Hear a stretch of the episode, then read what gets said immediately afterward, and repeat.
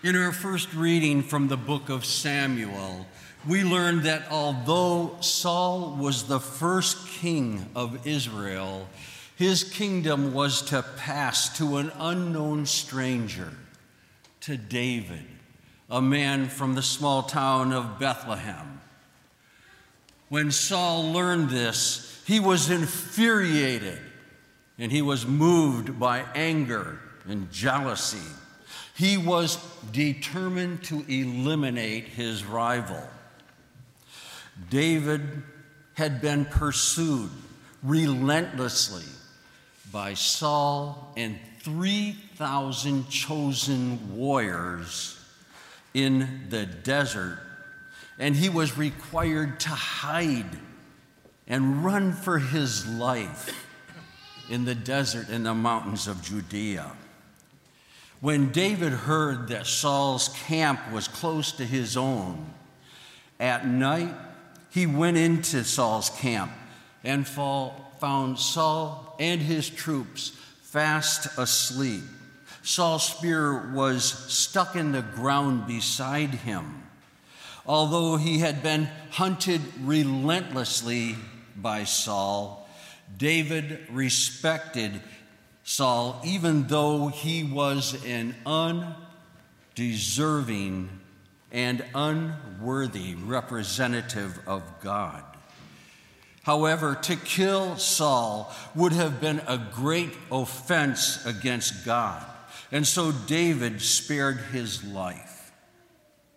The sad fact is that one in 10,000 Catholic Christians would have shown that magnanimity and bigness of soul that David showed to Saul on that occasion.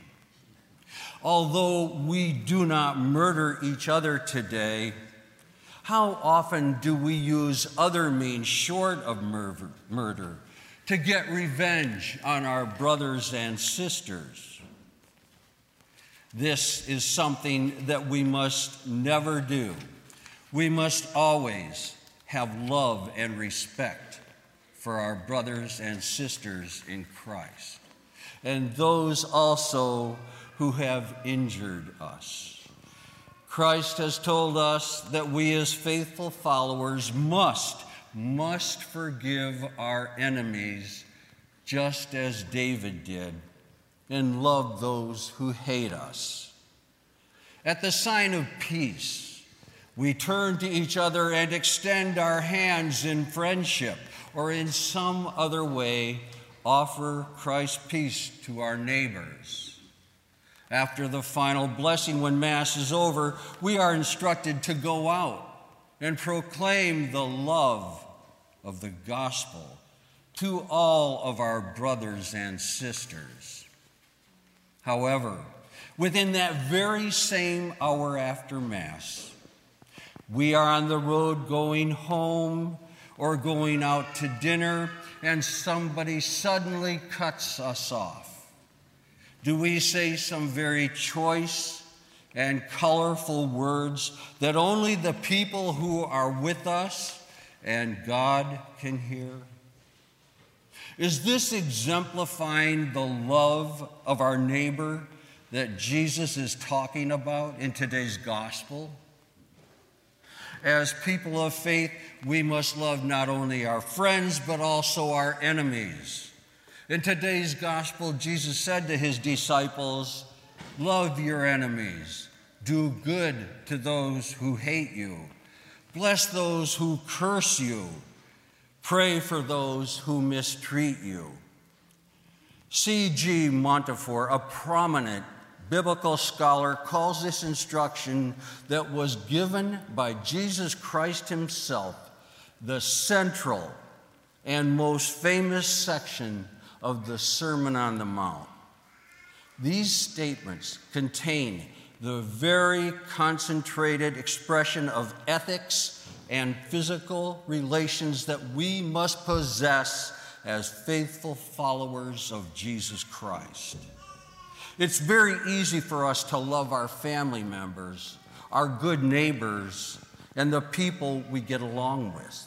But the part that does not seem to make sense to us is that we must love our enemies and do good to those who hate us, and bless those who curse us, and pray for those who mistreat us. In crystal clear statements, Jesus is simply saying that God loves all of us, even though we are sinners. And so too, we must love all of our brothers and sisters. Jesus never asks us to love our enemies in the same way that we love our nearest and dearest family members or our closest friends, because that would be impossible for us to do in our human humanity and our human frailty. But we are told to pray for our enemy because no one can pray for another person and still hate him. The surest way of killing bitterness is to pray for the person that we are tempted to hate because when we take that person to God in prayer, something happens. And we cannot continue to hate them in the presence of the Almighty and merciful God. We must continually pray, not only for our loved ones, but those who we are having difficult relations with. Tonight, let us not approach the Blessed Sacrament. Today, let us not approach the Blessed Sacrament with hate in our hearts, but with love and if we hold a grievance against our neighbor, let us reconcile with them and seek forgiveness and peace with them. And then, and only then, with love in our hearts for all God's children, we can be more worthy to receive his precious body and blood just as we extend our hands in peace to our brothers and sisters during the sacrifice of the Mass.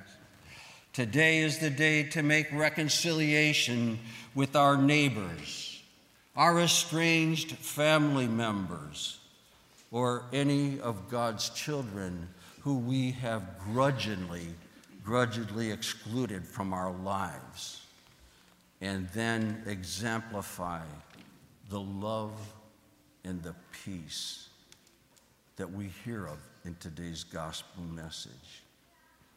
In the dismissal after the final blessing, we are told to go in peace, glorifying the Lord by our life. Here we are being sent to share our Catholic Christian love with all, all of our brothers and sisters in Christ including those we are having difficult relations with.